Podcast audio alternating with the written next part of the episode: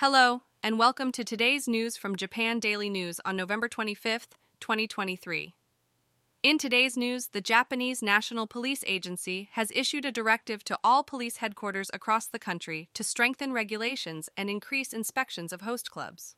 This comes in response to a series of incidents where female customers were charged exorbitant fees and coerced into engaging in prostitution under the pretext of repaying the host's expenses.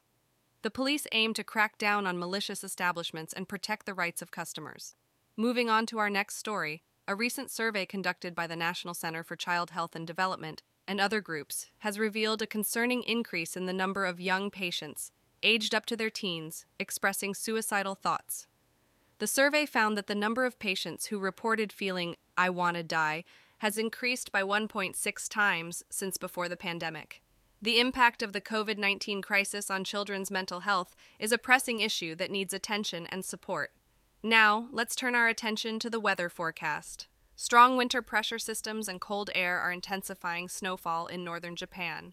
From tomorrow through the 26th, there is a possibility of severe snow accompanied by extremely strong winds, particularly in Hokkaido and other parts of northern Japan. Residents are advised to be cautious of blizzards, snowdrifts, and strong gusts that may affect transportation. In other news, the Japanese government's expert panel on the technical intern training program has finalized a report recommending the establishment of a new system aimed at securing and nurturing foreign talent. The current system has faced criticism for human rights violations, prompting the need for a new approach.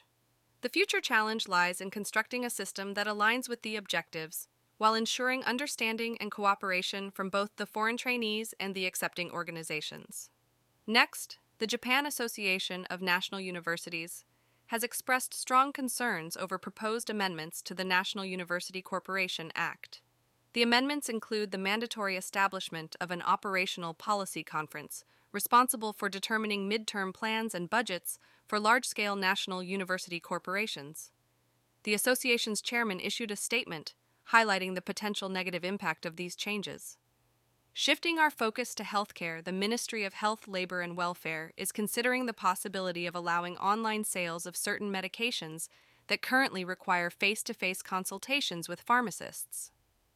Under the proposed conditions, video calls between pharmacists and patients would be used for medication guidance, enabling online sales. This potential change aims to improve accessibility and convenience for patients while maintaining necessary safety measures.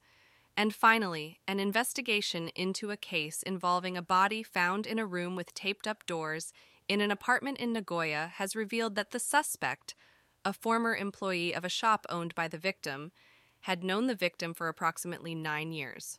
The police are conducting further inquiries to determine the circumstances surrounding the man's death. The details of this tragic incident are still being investigated. That's all for today's news. Thank you for joining us on Japan Daily News. Stay tuned for more updates and have a great day. And now for the weather. Today in Tokyo, the weather will be partly cloudy with a high of 13 degrees C and a low of 11 degrees C. There is a 92% chance of sunshine and a 0% chance of rain. Enjoy your day. Visit japandailynews.com for the news, yen exchange rates, and a daily Japanese proverb.